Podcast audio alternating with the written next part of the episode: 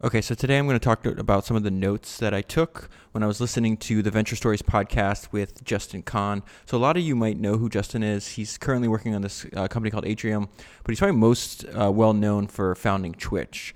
And he had about an hour, hour and 15 minute discussion that was pretty um, on, shocked by how honest he was. So let's jump into some of the key ideas. So he says, I used to think a lot about how other people would describe me. I wanted to optimize for how other people thought about me and for my Wikipedia page. I don't really care anymore. What you think about me today won't really matter in 10 years, in 50 years. It all just fades away. You probably won't remember me at all. That's just life. And um, this thinking actually reminded me of uh, one of my favorite quotes from the founder of AngelList, Naval Ravikant. I want to read it to you. It's this idea. I have it. This actually saved on my phone. And it's what the idea of life is truly, if you think about it, it's a one player one player game. Um, he says life is a single player game. You're born alone. You're going to die alone. All of your interpretations are alone. All of your memories are alone. You're gone in three generations, and no one cares. Before you showed up, nobody cared. It's all single player. And I just want to point out something. Some people might think this is like nihilistic. I think it's the exact opposite. I think first of all, it's just an observable truth. You can, you can. I mean, how often do you, spend, how much of your day do you spend thinking about people that lived 500 years ago, or even 100 years ago? Or how about this? How uh, much of your day do you spend thinking about other people? Um, and to me, it's not nihilistic at all. It's freeing. It allows you to to frame a, uh, like what you do every day and, and and the ideas and dreams that you may have as they're your own. They're special. It doesn't matter what other people think about them. And if you think about that, uh, we're all afraid of, you know, we're social creatures. We're all afraid of, uh, you know, uh, people making fun of us, calling us dumb, saying our idea is stupid. But they're not, none of that is permanent because nothing is permanent. We're not permanent.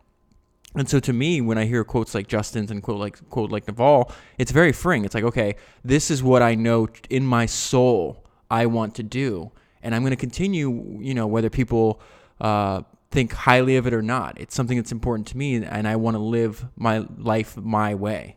Um, so I think that's actually I, I really appreciated him starting the podcast with just hey, you know, I, I you know I used to optimize for this. I think a lot of people did and still do. I realized it didn't really matter what really and the, the the things in life. There's other things that are more important. That doesn't mean you don't want to be good at what you do. Doesn't mean you don't want to be well liked. It's just we know that it's not the most important thing.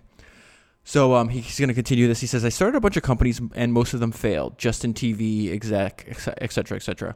One of them worked. That was Twitch, and we sold that to Amazon.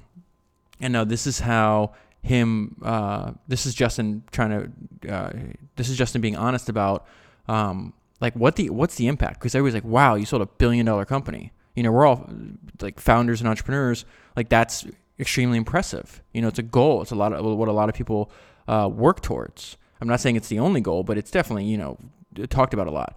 And he said, um, but I've got to, I've sold a company for a billion dollars, but I've got to tell you, none of that affected my baseline happiness and well being in a lasting way. No amount of success has delivered that to me. You think it will, but that never works. I wish someone would have told me that 10 years ago. And so um, we kind of know this because in Founders Podcast, we're going through and now we're up to what 60 something biographies and autobiographies of entrepreneurs. And we kind of understand that you know like you, you need to occupy yourself. You need to have uh, something that you want to do every day. But this idea that you can be an unhappy person and then reach a goal and suddenly be transformed into an unhappy person it's just not true. And you see that throughout history. The, the, uh, humanity's been talking about this problem for thousands of years. You're even going to go back to seneca. So i'm going to use an example of that uh, right now. Uh, a few months ago i listened to the audiobook um, so, well, actually, let me just read my note. In the book, A Guide to the Good Life, The Ancient Art of Stoic Joy, it talks about the difference between natural and unnatural desires. A natural desire, uh, natural desires like thirst for water, can be satisfied. So if you're thirsty, you can satisfy the desire. If you're hungry, just think about all the stuff like your that your biology needs: um, food, water, sex, shelter, things like that. So those are natural desires. They, they can actually be fulfilled, right? So once you take a drink of water, like you're not you're going to want to drink again in the future but you've temporarily satiated that desire um, so unnatural desires uh, like luxury items cannot are selling a billion dollar company so seneca uses the example of a friend that becomes magnificently wealthy and keep in mind these this, these words were written 2,500 years ago. and Justin's experiencing the same thing today. So, what do we always say on the podcast, or what I always say on the podcast, rather, there is no we. Um, you know, history doesn't repeat, human nature does. And this is another example of human nature staying relatively constant. So, um, Unnatural desires like luxurious but not. Seneca uses the example of a friend that becomes magnificently wealthy. This is an example from the book. His house has marble floors and gold. His clothes are royal purple, which is really funny because they that was like a scene, like a sign of uh, luxury in in that their time. If the robe you wore was dyed purple, humans are strange. Um, and all this does all this does not make him happy. He just craves more luxury. That is because the desire for luxury is not a natural desire. So materialism, all kind of other unnatural desires, um, you're gonna have them. Once you get there, it's called the hedonic treadmill. You're like, okay, I'm got used to this. Now this isn't good enough, so let me go find something else and keep keep uh, like keep trying to push the goalpost farther farther and farther away. And I'm not telling you not to be driven. I am obviously extremely driven. That'd be hypocritical. I just realized that that's not going to make me happy. That I do that I work on things because I need to be creative and I want to like feel like I'm making progress, but I'm no under no illusion that I can be unhappy and then some kind of accomplishment makes me happy or some dollar amount's going to make me happy. No, you got to be happy first. They can be supplements to your life, but they're not um, they're not cures. Um, okay. So now we're gonna a little bit. We're gonna talk more about that in a, in a minute because he has this whole framework on trying to like fix his his mental health, and there's just a lot of surprising stuff in the podcast. So I I, I think um, I just really, really enjoyed this episode. So it says, um, he talks about, I started a company called Atrium, which is a full stack tech enabled law firm for startups. It has been stressful, ups and downs. Oftentimes, it feels like more downs than up. And this is, isn't this, now again, from the outside perspective, what he's about to say sounds crazy, but he was even, you might think what uh, he's about to say, like, he thought as well. So he says, I thought surely I've mastered the game of startups by now, but there's always more to learn the stress is just as bad as any other of the other startups, meaning the startups he did in his past. So he says, I was looking for de- uh, for for a way to deal with all this stress. It felt like I was floating in the ocean after a shipwreck, and I was looking for a piece of wood to hold on to. Now, keep in mind, he's having these experiences after he's already sold a company for a billion dollars, after he's past the need to work anymore. So this this idea that again, it that there's a solution to, to the human struggle. There's just not. So uh, there's things that you can do to, to to advocate that feeling, but you have to to work on yourself first and be content and be happy. And I think he's gotten to that point. So he's going to talk about that. He says, I needed a set of practices that would enable me to add a little more calm in my life. Things like meditation, things like removing my attachment to outcomes. I now do this regularly and it has been working. So I also left a note in the email um, Justin published what he calls his Feeling Good program, so you can read the whole thing there. Um, it's a Google Doc. It's about three pages long. I, would recommend uh, reading it. It's worth your time. Um, so he's asked the question: You don't need to work anymore. Why start another company? And he says, I think humans are wired to want to build stuff, to have creative outlets. I 100% agree with that. And he makes a really good point too, like the benefit of having a company, especially for curious, creative people which if you're listening to, to my voice right now, it, most likely you, you are one of these people, or else you'd be wasting your time doing something else. so it says a company can be your vehicle for continuous learning. I love that idea. Not just the first few years, but 10 or 20 years in the future. That is the stage I'd like to get to, meaning running the same company for a long time. If you get the chance to run a company for such a long time, that is a huge blessing there are so many things you can learn from that experience. And I added my own personal note. I think this, what he's describing, is the holy grail for entrepreneurs. I know a lot of people think they want to start a company and sell it, but Justin did that. And then what happens? You have nothing to do. like you're gonna want to start something else. And if you just sold your best idea, that's probably not. You're probably not in the most in the best position you could be. And then think think of it like this: There's plenty of people that can run a company for a year, for two years, for five years, but the, that percentage keeps getting smaller and smaller and smaller the longer you go. The reason I keep talking about on Founders Podcast about um, like people like Yvon Chouinard, who's been running Patagonia for 40, like he's written bo- a book that subtitle is What We Learned from the First 40 Years of Patagonia. Like he's in an enviable, enviable, enviable position because so few people get to run and control their company for what is essentially a lifetime. Um, so I, I, my personal opinion, I think that's the holy grail. Um, so now he's going to talk a little bit about what Atrium's doing, and again, um, we we talk about I talk about incentives a lot, most of which I learned from people like Charlie Munger.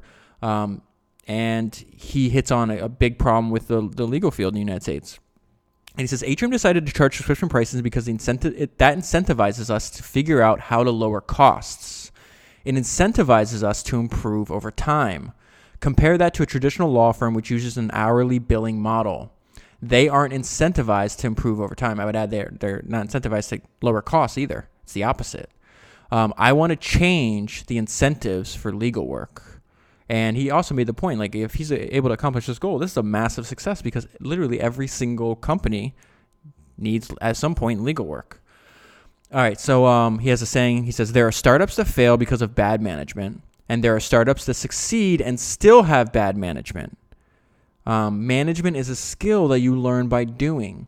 Very few people are just naturally good managers. So that that whole thing, you might be asking yourself, well, how do they succeed if they have bad management? Because they have a really good product, and there's a market ready for that product. That doesn't mean that they're going to hold on to that success, though. And I do like his idea. This this echoes um, my probably my all-time favorite quote about entrepreneurship is Peter Drucker, that entrepreneurship is not an art or a science; it's a practice. And what Justin's telling us here is management is a practice. It's a skill that you learn by doing, and it's it's very few people uh, come about the skill naturally. So you have to work at it. All right, what Justin looks for in coworkers. Here's some traits: people that take ownership and responsibility. Yes, low ego, or low ego, low ego, and willing to do whatever it takes. Um, so he, they get a lot of customers from content marketing. Uh, we've talked a lot about that this week uh, on these notes. Uh, um, we learned a few days ago it's the fastest growing segment of advertising. So it says the content marketing strategy for Atrium was taking directly from YC's playbook, meaning Y Combinator. If you are helpful to the entrepreneurial community and share information that is helpful helpful to people, then they will like you. So that's what and that's what he's doing to get to get customers. And um, he says, I used to think there was one way to start a company: two guys in a room talk, talking to customers and programming something different. Or uh, excuse me, and programming something. Sorry. Um, let me repeat that because I just stumbled over my own words. I used to think there was one way to start a company: two guys in a room talking to customers and programming something obviously he's using the word guys, but it would be girls too. Um, but there are many different ways to do it. Look at Beats by Dre. Who would have guessed that a rapper and a producer could start a $3 billion company when they entirely outsource their product? That's completely the opposite of the YC way. But there are many ways to skin a cat. I also would add something to that. I think there's almost uh, there's something you can find interesting and learn from almost every business. Um, yeah, I've definitely learned that since starting Founders Podcast and, listen, and reading all these books. But I'm also doing that because now I'm up to what, like 150, 200 of these notes, something like that. It's like it's, it's, a, it's a lot of notes that, I, that if you go back to the archive and look, and they're just there in every single instance, I learned something new or a, a good idea that I just want to keep or steal or copy. Um, and you know, they come from all kinds of different businesses. So I, I really appreciate what Justin was saying here. Um, and then he says the best people are always learning. They have a growth mindset. They are learning about what is the next thing coming. I'm always impressed by the dedication to learning. So am I. I also saw a tweet. I, I, I went to look for it, but I can't find it anymore. But it says something like the internet is widening the gap between those that want to learn and those that want to be entertained. Oh, it gave me goosebumps when I heard it. That's crazy because I think it's accurate uh, for a curious person that wants to learn that nobody is stopping you. You have the sum of all human knowledge at your fingertips. Um, but the the uh, the other side of that is that um, the other side of that is that you could literally entertain yourself um, to death. Uh, let's see. Hold on. I want to look for something. Uh, there's a quote. I had to pause. I'm back because I, I have to find this quote um, that I love, and I found it. So it comes from um, this guy named Costas Grammatis, and it's on the line with what we're talking about in the sense that like there is a widening. The internet can widen the gap between people that want to learn and people that just want to be entertained to death. So it says the internet taught me nearly everything I know. It is the modern day equivalent of the Library of Alexandria, except it is much harder to burn to the ground. It is indispensable for realizing human rights, combating inequality, accelerating development, and quickening the pace of human progress. Okay. And one more uh, note from this podcast, and we'll close, or from from Justin uh, Kan, and we'll close on this. And I'll just encourage you to try to be the latter of the person that he is um, describing here. And he says, when you found a company, you will experience struggle, pain, and problems. Some people hit those things and they give up. Other people hit them and they get stronger.